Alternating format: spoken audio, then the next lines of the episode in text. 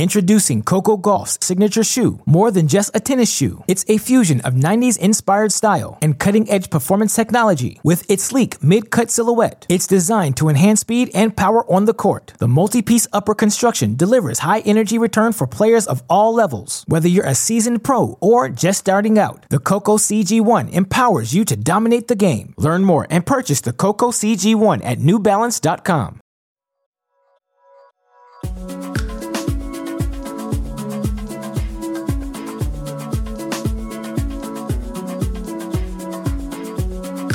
everyone. Welcome to the Tennis.com podcast. I'm one of your hosts, Nina Pantic, joined in this episode by Irina Falconi. Hey guys, how's it going? So, this is a very unique week for us and for everyone in the world right now because of the coronavirus. All kinds of chaos going on in the sports world, even though that in the grand scheme of things is not that important. But because we are the tennis.com podcast, we are bringing you a special episode. Later in this show, we're going to have Tennis Channel producer Kyle McClellan join us and talk about his experience going to Indian Wells, where he interviewed, I mean, something like 40 players still. they're all were coming through the Media at Tennis Channel's production studio. So it's kind of interesting to hear his take on watching that all unfold in real time.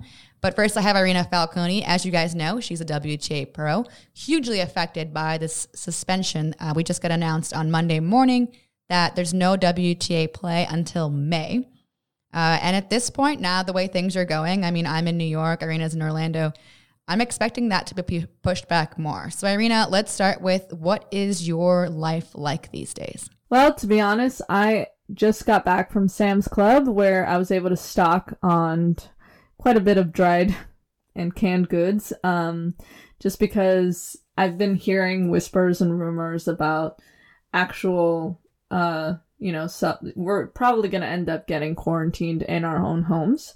Um, so if that's the case, I mean, we're just trying to prepare ourselves early. We're not really coming in contact with anyone other than people that live in the house. Um, so thankfully there is lots of trails outside that you're able to go out and you know run sprint do whatever um, you can to kind of keep your fitness up because i mean as of now as of last night um, the USTA center which is only five minutes away and where i usually train is closed. It's completely shut out shut down and locked up.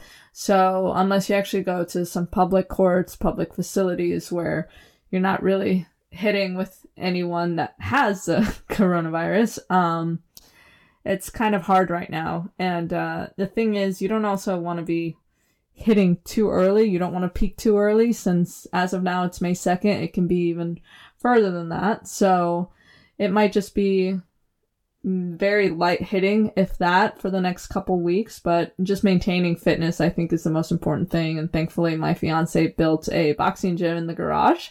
So we are good to go on that on that front. But um, yeah.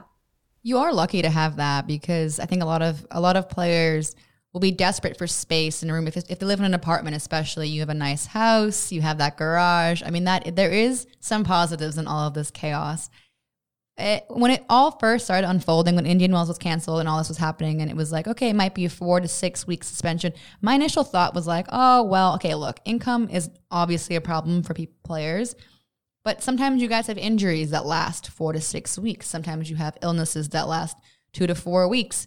In the grand scheme of things, it doesn't seem like a very big chunk of time. But now that things have escalated so severely, it could be three months, it could be six months, it could be, I don't know and that the hard part is when you're sick and injured, you kind of have somewhat of an idea like, hey, I'm working towards this goal. Now it's like, I'm working towards what? Yeah, that's the other thing. Because, for example, let's say you do have six weeks of where you're trying to rehab from an injury.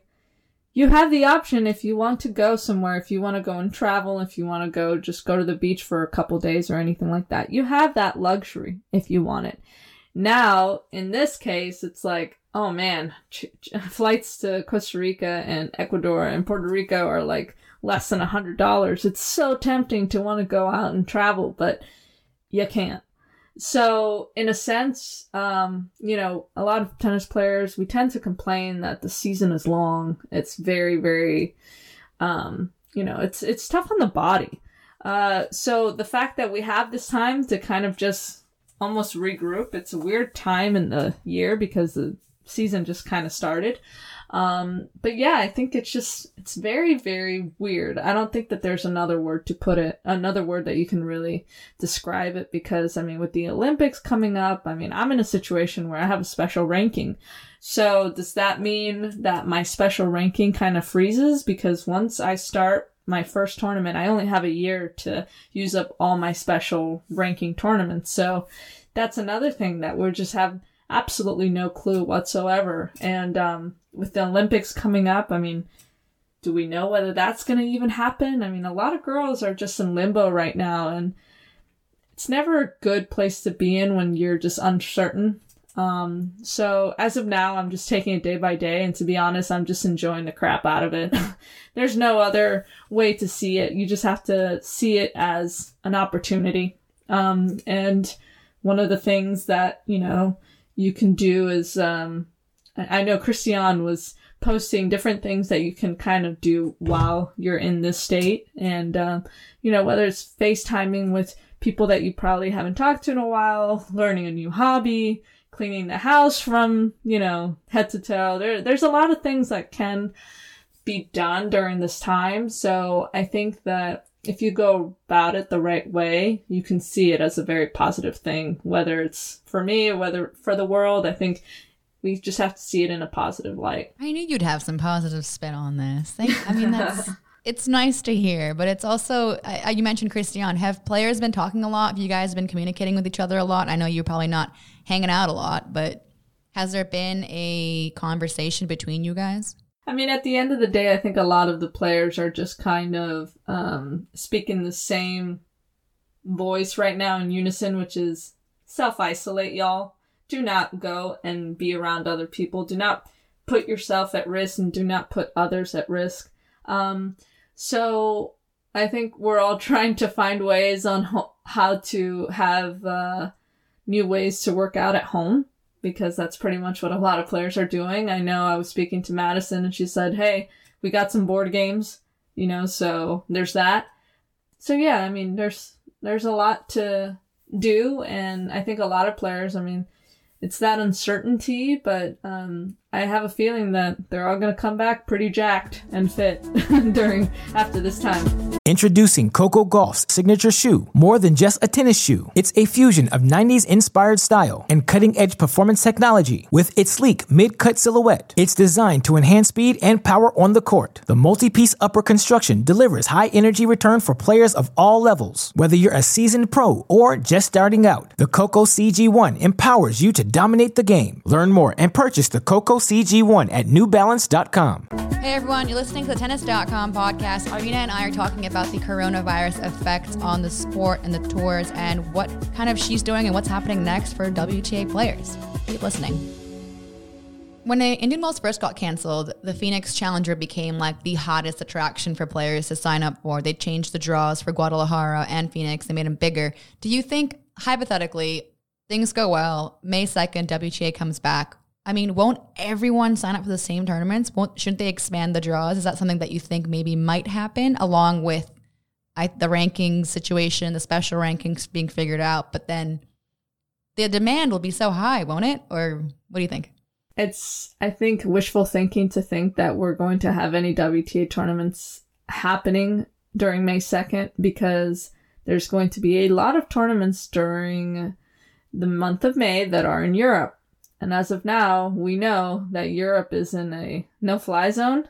Um, so I wouldn't be surprised if we're not looking at anything till past Wimbledon, to be honest. But, uh, you know, I, I'm trying to be positive, but at the same time, I'm a realist. And I think that depending on who you listen to, we don't really know the gravity of the situation. And I mean, we can be told, hey, it's not that bad, or hey, just self isolate, it'll be okay. But, um, you know, there's just so many people that get affected by it. Um, so yeah, it's, it's, um, it does affect players, but it's the volunteers and the ball kids and all the staff that put it together that are also at risk. So there's just so many moving parts. So I, I can't even imagine the stress that is happening, uh, amongst the ITF, WTA, ATP to figure out what to do about every everything pretty much.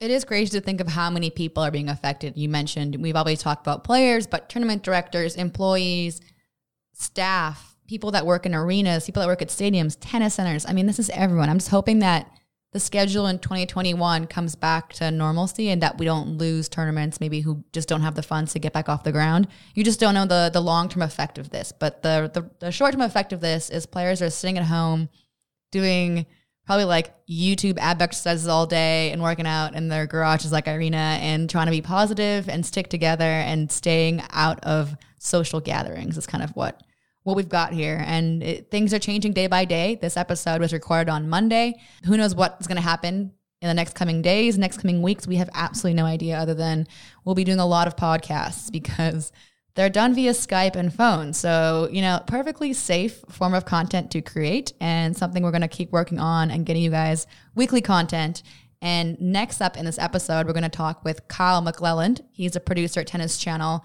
We're going to hear his story from Indian Wells because Irina went and played the Challenger, but she was not there for the BNP Paribas Open, and I hadn't got there either. So Kyle has the on the grounds from technically ground zero, I guess you can call it, the first tournament to fall. And we're going to hear from him. And uh, here we go. Kyle, thanks for calling in. Of course. Great. Okay. So I wanted to kind of go through because Irina and I were not on the site at Indian Wells, but you, Blessed Be, was there. You got there a little bit earlier yes. to organize these big production shoots. People who don't know it, Tennis Channel kind of has a huge stake at Indian Wells. Set up a big tent. We do a shoot. It's awesome. And we have this little golf cart trick that we do. So, Carl, I want to kind of let you explain what your role was there and how much of it was achieved because you got there early. Sure. So I was one of, uh, I would say a team of, oh man, probably about 20, 25 people who were there early to do, as Nina said, the uh, 10 channel um, specialty shoot, which is in this big tent, and they really, really kind of blow it out, for lack of a better term, and create this white box. Um, and the people in charge of that, some of our, you know, Shelby Coleman and some of our higher up uh, producers did a really, really nice job with it. And basically, the goal is to um, before Indian Wells starts to funnel players from the top 100 on both tours through to do these like beautiful portraits in this white box that um, I believe are used in you know the bump ins and bump outs of our Roland Garros coverage and other coverage throughout the year. It's really really pretty. Um, my specific job while I'm there um, is on the ride from the locker room. So we pick the players up to take them out to this um, makeshift studio. Um, we throw them on a golf cart, and we figured we'd take advantage of that like three to five minute golf cart ride.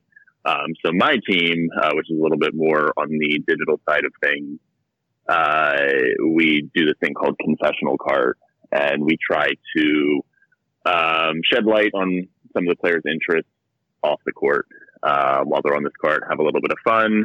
Um, so this year we uh, um, we ended up uh, turning the cart into somewhat of a human um, named Clyde, and we decorated it.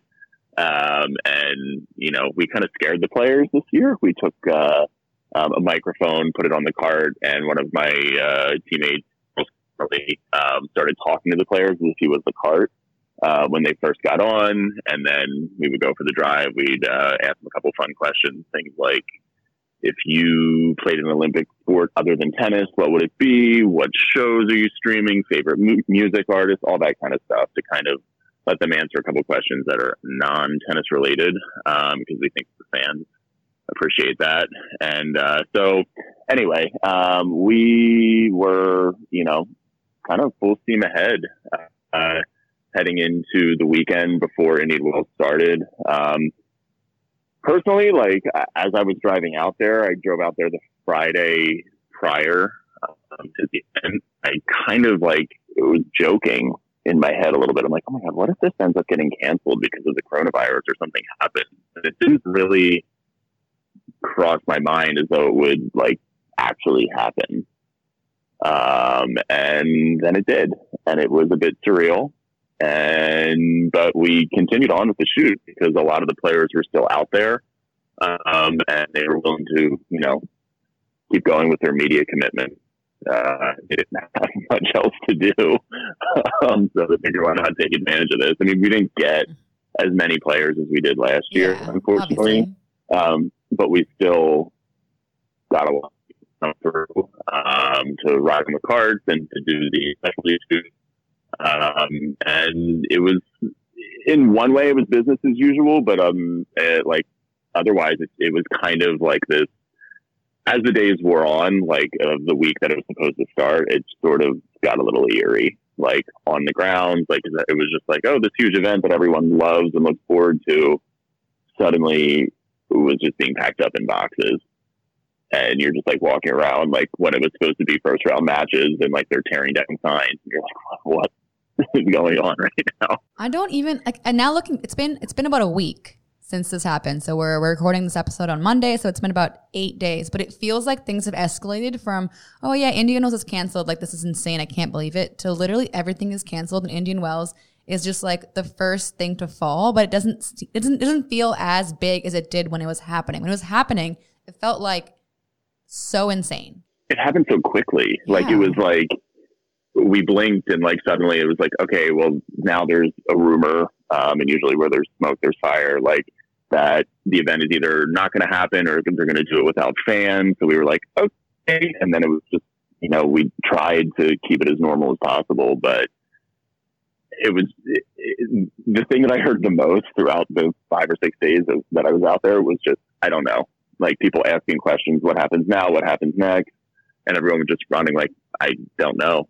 I remember thinking like, uh, this is kind of a bit of an overreaction over one case, and now looking back in hindsight was like, wow, really great call from them to be able to just make the executive decision and be like, actually, we're just gonna go ahead and cancel just for health and safety. I mean, best decision ever. I mean, to see that the WTA tour has been shut down till May second as of now, and uh, I mean, I don't know that there's gonna be any European clay court swing whatsoever. So this is definitely weird times, you guys. Oh yeah, and now It- the way you said that, yeah, they at the time I'm like they're overreacting. I'll admit, I was like, this seems a bit much. I mean, no, Agreed. I for a second I was like, oh, it'll be fine. But now that like it made it made me. I, I mean, I was like lightly paying attention to it as we were heading out there, and I'm like, um, in the back of my mind, this could be a possibility. But then, as you know, when it officially got canceled or postponed or whatever it's going to be, like that's when I kind of started like really paying attention, not only to like what was happening, you know, with the event, but like even like personally, like, okay, I need to start taking this a little bit more seriously. I need to start like listening to these CDC warnings and all this kind of stuff. So I guess I agree. Like it was, it was a part of the decision. And I think people, when they first hear it, there's obviously like a sadness and a disappointment that like, oh no, like this event that we all love and all these other events are going to be canceled. But like when we look back on all this, like it is definitely the right decision, and all the decisions that have been made since I think are the right decision. I mean, I, I you got to look out for the safety and health of everybody first, or you're just not going to have. You know, there'll be an even ex- more extended period of time where there is no tennis.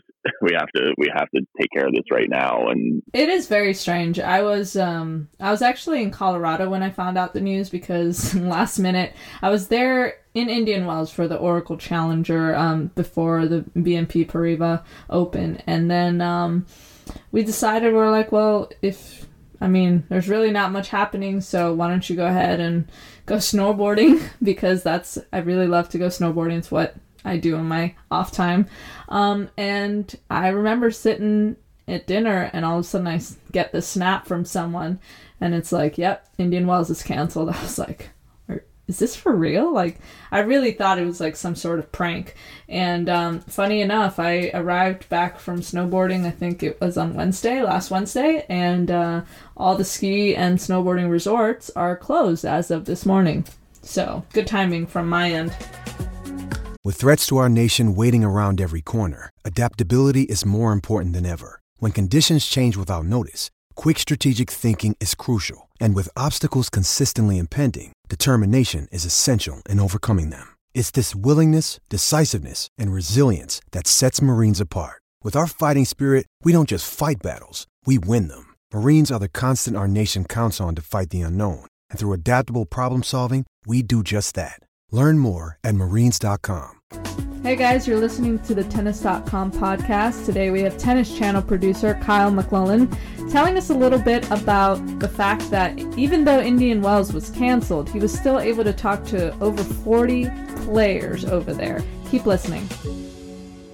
Kyle, you're in LA and I'm in New York. So I know, I mean, I know that mhm. Orlando is also a big city, but like the big cities are completely shutting down. I mean, bars, restaurants, everything, like offices, no one's going to work. I'm sure people, imagine traffic must be much better in LA. But, you know, I was gonna say, it's total shutdown. yeah, there, there are some positives, I will admit, but for the most part, it's so, it's like we're in one of those horror movies. But I want to ask It you, Kyle. Yeah, I want to ask you, Kyle. You you did get a bunch of players coming in because we've got a, we've got Mm-hmm. cart confessionals coming through, which are those features you talked about with Clyde the cart. Um, but we also have these photos we got. So I know you've had Naomi Osaka, Dominic Thiem, Bianca Andreescu, tons of players came Mm-hmm. through. What was the atmosphere like on Monday? When you, I mean, you have Coco Gauff, who probably had a positive attitude, but you know, like what what were players thinking? Was there any like one that stood out to you that you could share with us? like I said, it was business as usual. I mean, there were a few kind of just like people would make little asides and little jokes here and there, but I think everyone was just sort of like, well, I guess we just proceed normally. Um, I mean, I think based on having done it last year, I would say that most players were a little bit more oddly like relaxed. And maybe that was because, you know, there wasn't the pressure of the tournament looming. It felt like there was a little bit more time and freedom to do things with the players because they didn't have much uh, much else to do. Um, people kind of kept them to a strict schedule, but like there was a sense of, I mean, there there there was this confusion, but like while actually like interacting with the players, they seemed to be willing to maybe do a little bit more with the media. They definitely were more relaxed than the year before, and I think it was because one, there was no tournament to be played, and there was just like there's no like hard like deadlines for things. Like they were just there hanging out. I was going to say Naomi in particular. I mean, we didn't have her on the cart last year, uh, and she didn't come to the specialty shoot. I um, not out of her own choice. I think it was just the scheduling thing. Uh, but this year she was like so fun loving and easygoing with everything, and uh, was really down to just kind of like do everything that we asked her to do. Um, there was like really no pushback. We talked to her team about doing the card and explained how fun it would be, and she like really dove into it. It's actually the first episode we're going to release. Bianca was the same. We actually, she was like the last person to come through at night, and it was the very last thing she was doing. She had a blast um, coming into our shoot and doing the portraits, and then she brought her dog with her, Coco. Her mom was there, and she was like joking with us. So I think there was uh, and her cart will be one of the first ones released too. And she was like having such a good time on it, and like it was almost as if she wanted to like keep going. I'm not surprised whatsoever about the relaxed thing. Well, as of now, I mean, I got an email this morning, as I've said many times already today. May 2nd is supposedly the day that they're saying that tournaments are canceled until May 2nd. So, um, since you are a, a tennis channel producer, what exactly are you doing with your life as of now, Kyle? well, we are um, we are working um, remotely as much as we can, um, but we still have some commitments that we have to fill. I mean, our social media networks and digital outlets, tennis.com, and all these other places, and obviously our broadcast networks are still up and running, and we have to fill time. Um, so, my team specifically is in the midst of kind of working through some of the content that we've already banked and finding unique ways to to edit and create videos that we can release over the next couple weeks. Um, time to have a little fun and maybe you know kind of try some fun stuff, some weird stuff, and uh, you know my teams are just working on ways to to uniquely cover the sport, whether it's uh, get you know players to send in you know videos of what they're doing on their days off. Uh, finding ways to look back at you know the historical uh, or things that have happened in the past in tennis. Like we're doing like on these day type videos. It's definitely weird, but it definitely uh, at the same time it feels like there is some opportunity. Like you said, the players were coming in and 40, 40 golf cart interviews and videos and shoots. I mean, that's a lot of content, even from something that technically is, was a failure with the tournament being canceled. And you know, it's a it's a weird time, but everyone kind of has a feeling of camaraderie and trying to work together. there's so much more important right now than tennis, but we are all family, and Tennis Channel is going to continue to create content, like you said, uh, throwbacks, and reaching out to the players who, at least right now, are kind of available. Like, I mean, no one's even Yeah, really practicing that much because you can't even go to a tennis center. Like, it's yeah. I mean, I guess the message is everyone can you know continue to watch Tennis Channel and stay tuned to the Tennis.com podcast and Baseline.tennis.com and Tennis.com because I mean we're going to do our best to create as much content as possible and yeah, we're going to do our best to bring you know all the stories that we can and all the content that we can over the next couple weeks, and um, hopefully keep all of our viewers and tennis fans engaged. And uh, more to come. all right. Well, thank you. Thanks so much, Kyle. Thanks, Bye. guys. Appreciate it. From the Tennis Channel Podcast Network, this has been the Tennis.com podcast. Be sure to subscribe to stay caught up. We're available on Apple Podcasts, Spotify, and every major listening app, as well as tennis.com slash podcasts. You can also see the videos of our episodes on Tennis Channel's YouTube page and tennis.com's Facebook page. We're your hosts, Nina Pantic and Irina Falconi. We'd like to thank our team, editor and audio designer and video editor Christina Koseva, producers Alexa March and Sean O'Malley, and executive producers Shelby Coleman, Kyle Einhorn, and Andy Chu.